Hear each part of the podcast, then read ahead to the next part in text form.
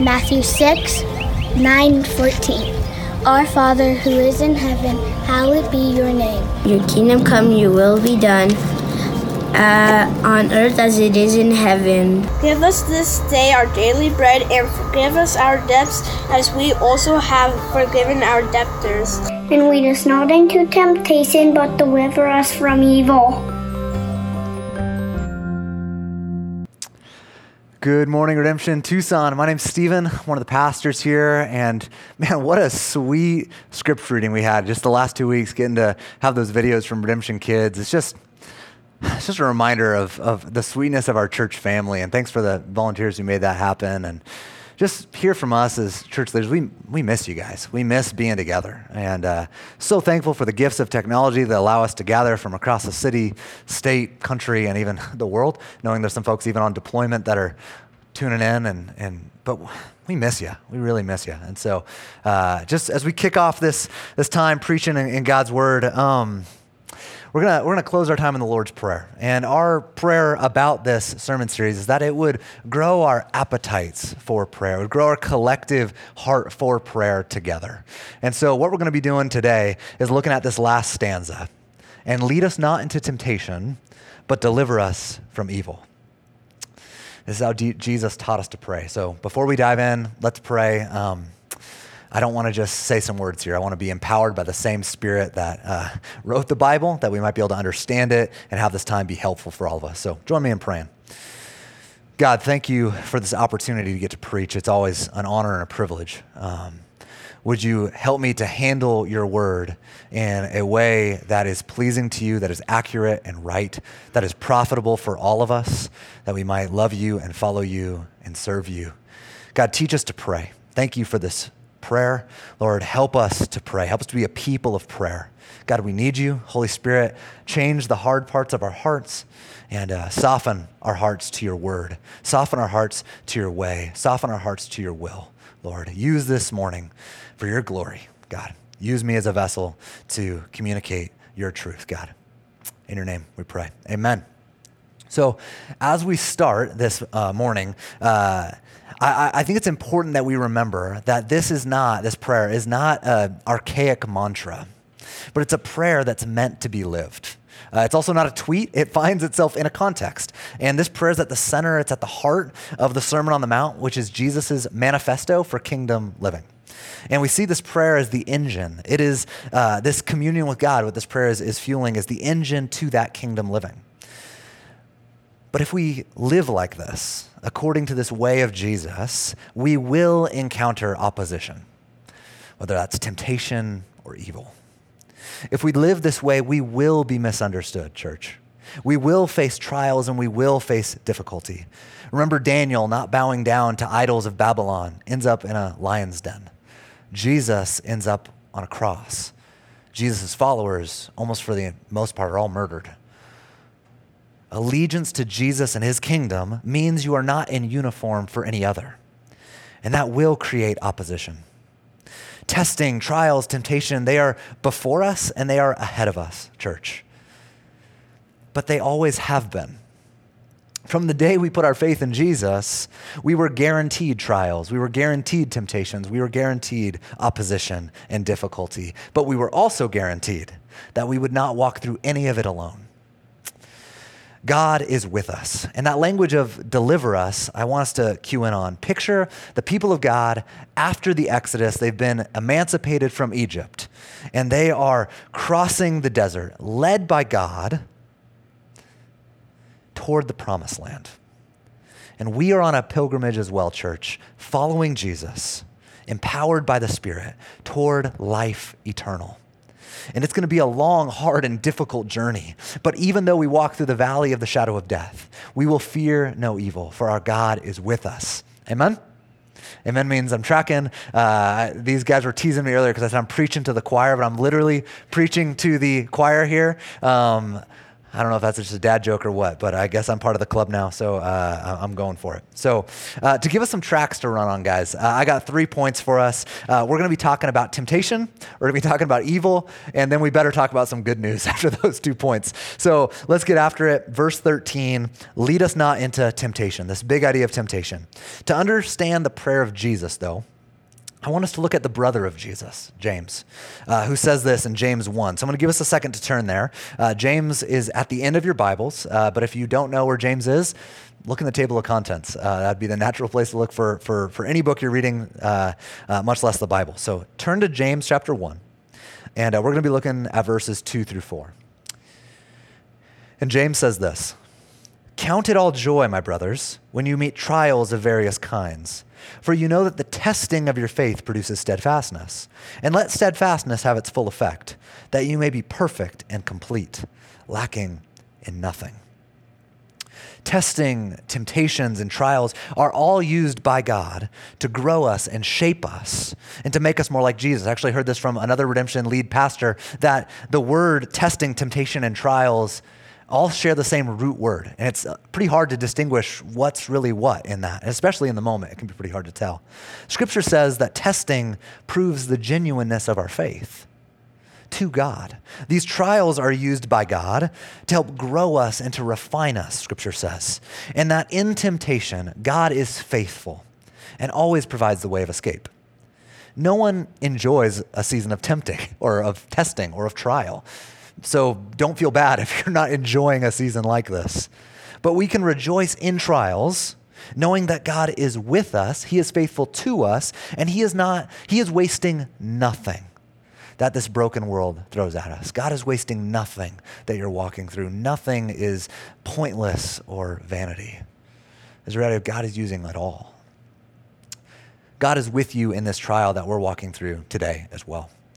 And so, as we face this mountain of a trial before us of coronavirus, I believe we have a test before us as well, church. We're going to get into this in the following weeks. I know Dave's going to do an incredible job walking through this, but we're facing a test of endurance and unity, of endurance and division. Will we endure, church, in faith and hope and love? Will we keep walking in the way of Jesus? Or will we give up? Will we check out? The way is difficult and it is narrow, and it requires endurance. The desert is long and the mountain is high. This is a hard road we are on. Will we keep marching faithfully with Jesus? And then also, will we stay one? Will we stay one in the journey? Will we stay unified under the banner of Jesus and nothing else? Or will we devour one another as the divisions around us rage? Will we choose to love and bear with one another? Let's be honest, and, and stay one. Will we shine brightly as an enduring people, as a unified people in the midst of this really difficult trial we're in, church? The temptations to divide, to check out, to turn inward, to turn on each other are all around us. And I want to give us a charge to stand firm, to stand firm in the way of Jesus, to keep pressing in. So let's keep pressing in to, to James 1 together. Look, look a little further down in verse 13. Let no one say when he is tempted, I'm being tempted by God. For God cannot be tempted with evil, and he himself tempts no one. But each person is tempted when, don't miss this, he is lured and enticed by his own desire. Then desire, when it is conceived, gives birth to sin. And when sin is fully grown, it brings forth death. This is important. God tempts no one. God tempts no one. We got to get this, uh, this, idea out of our head, this picture out of our head. God is not creating this labyrinth or this maze of tests and temptations and these booby traps and landmines to see can you pass the test as if he's conniving and cruel. And that's not our God. Our God is a good shepherd and a loving father. And furthermore, I mean, what does the text say? I mean, it literally says that, uh, I mean, a major ingredient of temptation is that temptation comes from our own desires.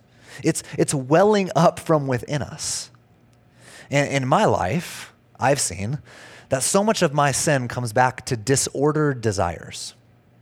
Look at James's trajectory. He says, Temptation and desire lead to sin, which leads to death. So, a key to growth for any of us as Christians is the reorientation of desire. So much of our sin is not that we're desiring bad things, but we're actually desiring good things in the wrong way. What am I talking about? Take approval. Approval is a good thing. We're made by God and for God in His image. It wasn't good for Adam to be alone. We're, we're, we're made for community. Approval is a good thing.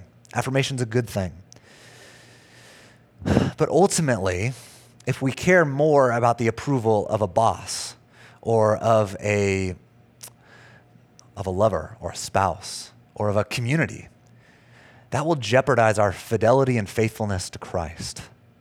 So, say you, you, you, we rightly care about approval, but we care more about the approval of a boss. Well, that boss, in allegiance to him or her, in this idea of, of approval being what we're seeking the most of, approval of this person. That's where I'm going to find my identity. My validation is I have this job or I want to get this job. We might be willing to do our work in a way or treat others under us in a way that isn't in the way of Jesus, that is not integrity to Jesus. Or you have a, a boyfriend or a girlfriend that you don't want to lose the approval and the affirmation you get from them. Well, they might be pushing you to do things that are not honoring to Christ, but the approval you have to them is, is overriding your approval to Christ. And it might be leading you in, in sin. Uh, or the, or the approval of a community saying like we i want this community of people to, to, to approve of me and to like me and, and therefore i might need to cut off some corners of what it means to follow jesus. Now what i want to just share is that that, that approval we're seeking don't search for shallow answers to it. The reality is a relationship a boss a spouse a community cannot give you the approval or the affirmation that Christ offers. The reality is, and this is a, a, sobering reality, if me or you, all of our thoughts got put on a screen or a social media post and went out to everybody, no one would be our friend. Like, no one would want to be in a relationship with them if everyone saw our thoughts. Uh, that includes me, that includes you. But the reality is, is that, so that all those other people that we're looking for for approval would not really approve of us if they really knew us. But the reality is, there is one who knows us fully, and because of the work of Christ, approves us fully, and that is God. He knows our every thought, every intention, and every deed. And in Christ, He, he sees us and He loves us. And, what I want to share is like these, these desires can often turn into like a siren song, beautiful music that's actually leading us to destruction and death. And the reality is, uh, as Greek mythology tells us, where sirens come from, there is only one way to get through the sirens. And as a worship pastor, I like this. And it is we get to sing a better song to drown out the siren song. And what I want to give us is, is there is a better song if we're looking for comfort, approval, power, control. Like God is the God of all comfort. Netflix can't offer you that. Like God is the God of all control. A savings account can't offer you that. What I want to say is look to Jesus. He's the one who can actually deliver what we're longing for. So again, these desires, it's not saying don't care about approval. Run to the one who can actually give it. We tracking with that? So I want to I want to press into this this word of temptation. Temptation is what we're going to spend the most of our time on, and I, I want to pastor us a little bit here. And this is going to be uh, a little bit unfiltered. Um, two things. One, temptation does not equal sin. Temptation does not equal sin. Scripture says that Jesus was tempted in every way, yet without sin.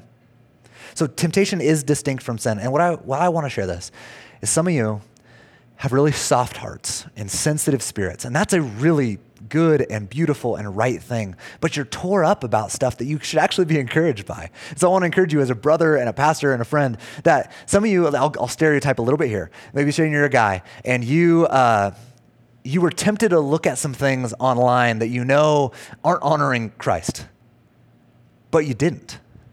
And some of you are tore up about it. Like, oh, I can't believe I was tempted to look at that. And I want to, did you do it? And I say, no. It's like, that's a God story. That's a way, that's sanctification. Like maybe six months ago, you would have, you would have done that, but now you're not. And again, the stereotype, maybe you're a gal and, and, and there's, there's uh, anxiety and there's fear and there's maybe is impulse buying and there's things that we, we were doing that might be irresponsible or maybe uh, gossiping or whatever. And, and, and you had these temptations to do it, but you didn't. You held your tongue. You held your credit card.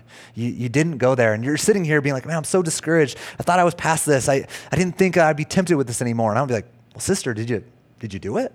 Be like, well, no. And I'd be like, that's a win. Like, that's sanctification before our midst. And what I'm saying is, that when we stand firm in temptation and don't sin, it actually leads to godly development.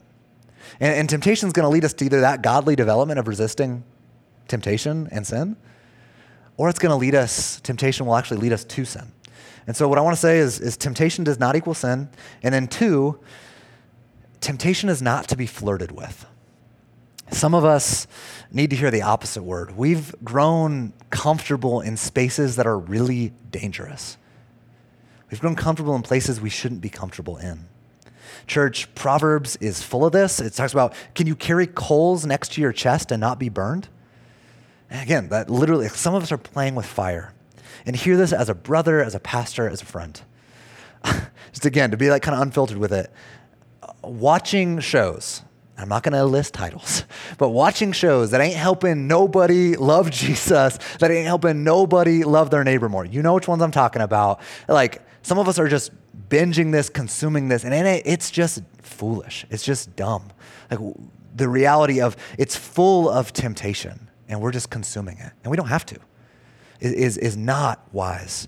Texting folks, let's say you're, you're married, like texting folks that you should not be texting with and maybe the texts are, are innocent enough and there's no actual sin going on in the text, but, but there's a reality of like, I'm flirting with something or someone, where this is leading down a road that is just really dangerous and leads on a path of destruction.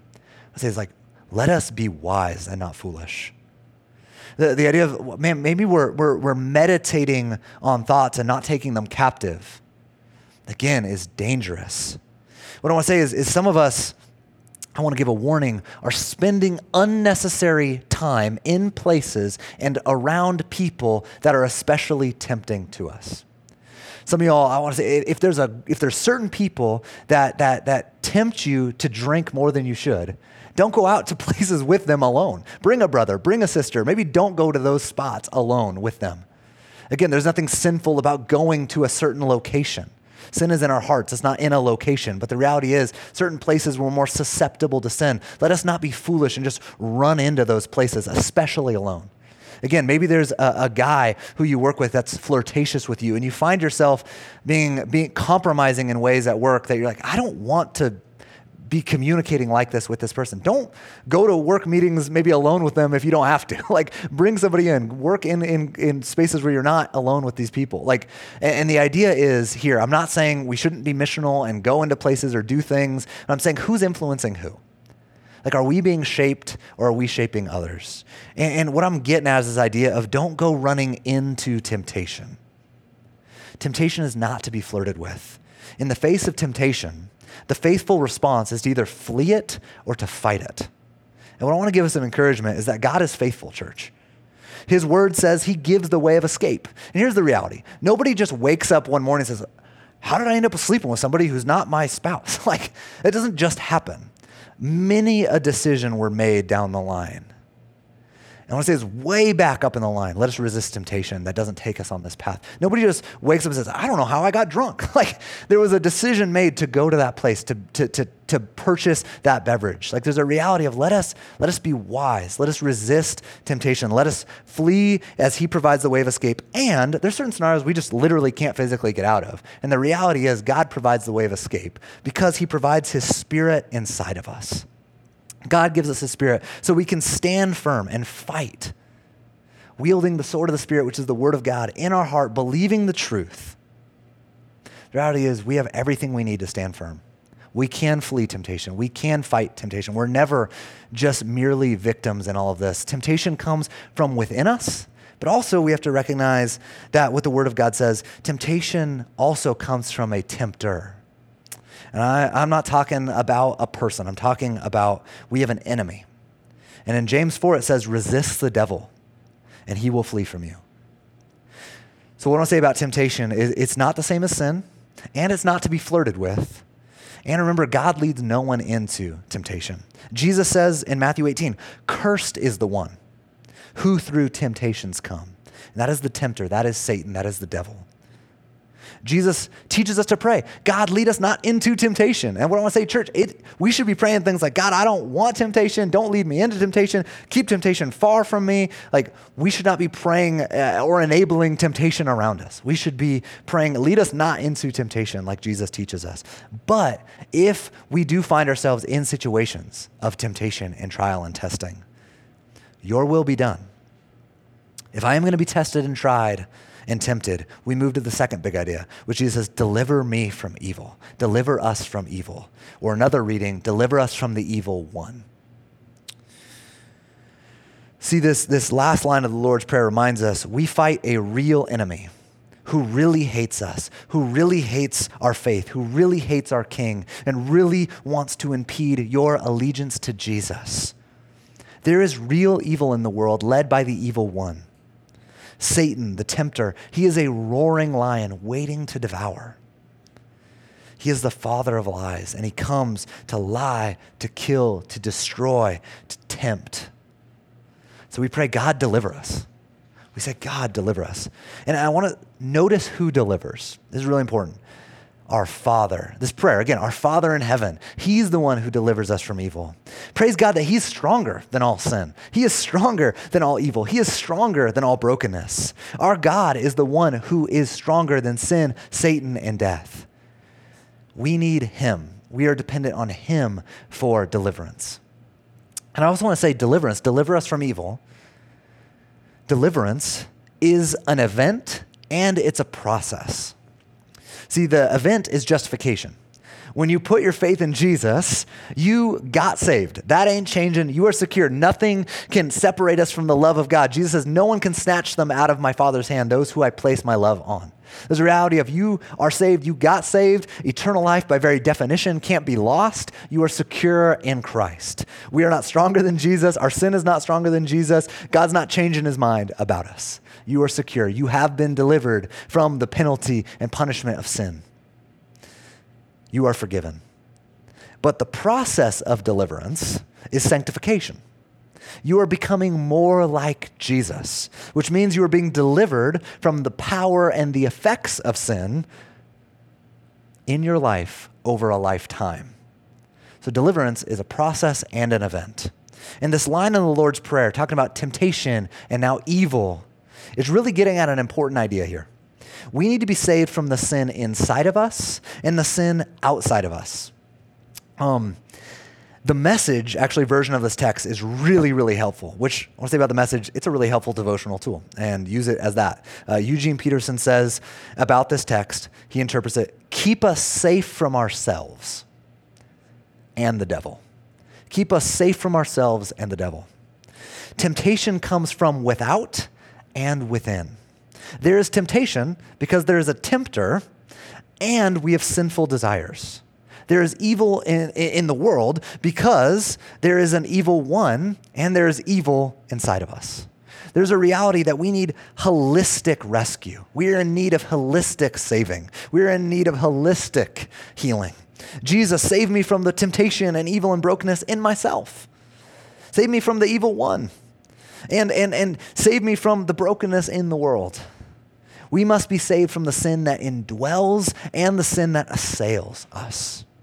Jesus, save us from the evil in our hearts, the evil in the world, and the evil one. And the good news is that's exactly what the good news of Jesus does.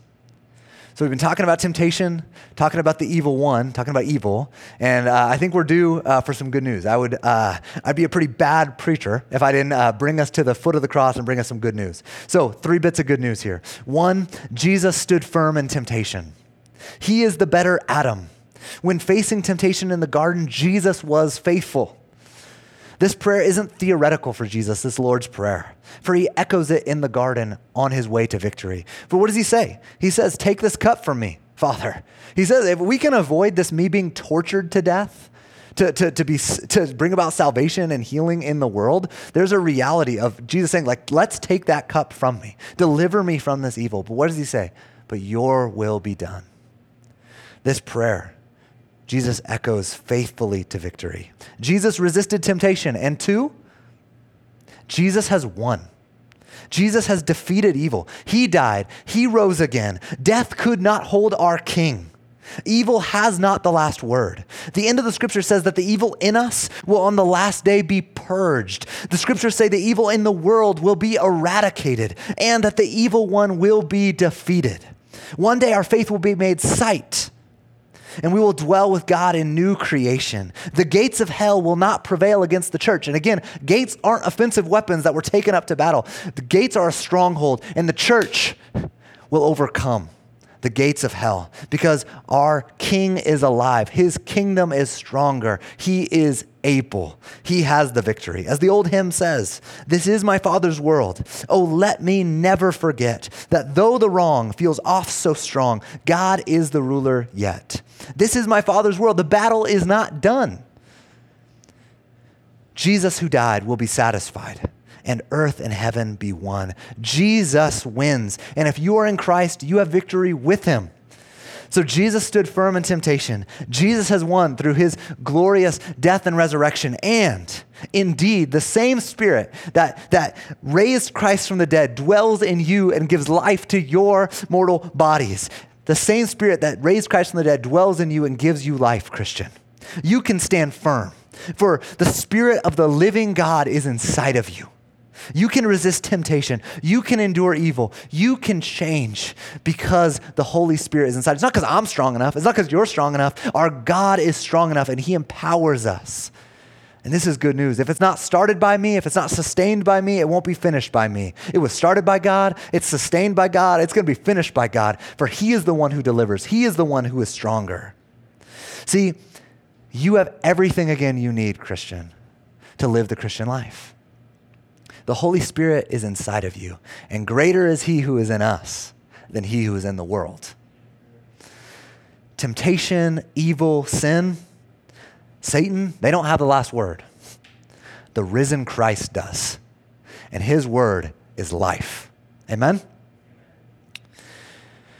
To this good news, which indeed is good news, in closing, the only appropriate response is praise the only appropriate response is praise. We say amen to the refrain that was added to this prayer. For yours, God, is the kingdom and the power and the glory forever. Amen.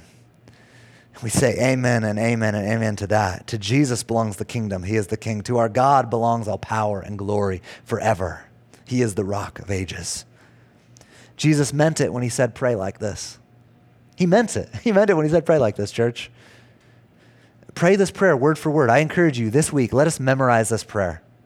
Write it on a note card, put it in your Bible. Let us memorize this prayer. Let it be quick on our lips. But also, use this prayer as a guide for your prayers. Uh, use this as, as, as a structure to build the vine of prayer upon. This prayer is a gift from Jesus to help us commune with our Father and to help us be faithful in the fight. Church, this prayer, it's our song, it's our story, it's our cry, and it's our calling. So let us be faithful in it. Let's pray. God, we pray that you would enable us, you would empower us for the temptations, the trials, and the tests before us, God. We need you. God, you're good. Help us to stand firm in your way. Help us to resist temptation. For those of us that have soft hearts right now, Lord, would, would, would they be encouraged as they are fighting the good fight? And Lord, would there be conviction where conviction needs to go? Would there be comfort where comfort needs to go? Holy Spirit, would you bring about in every heart what needs to be heard?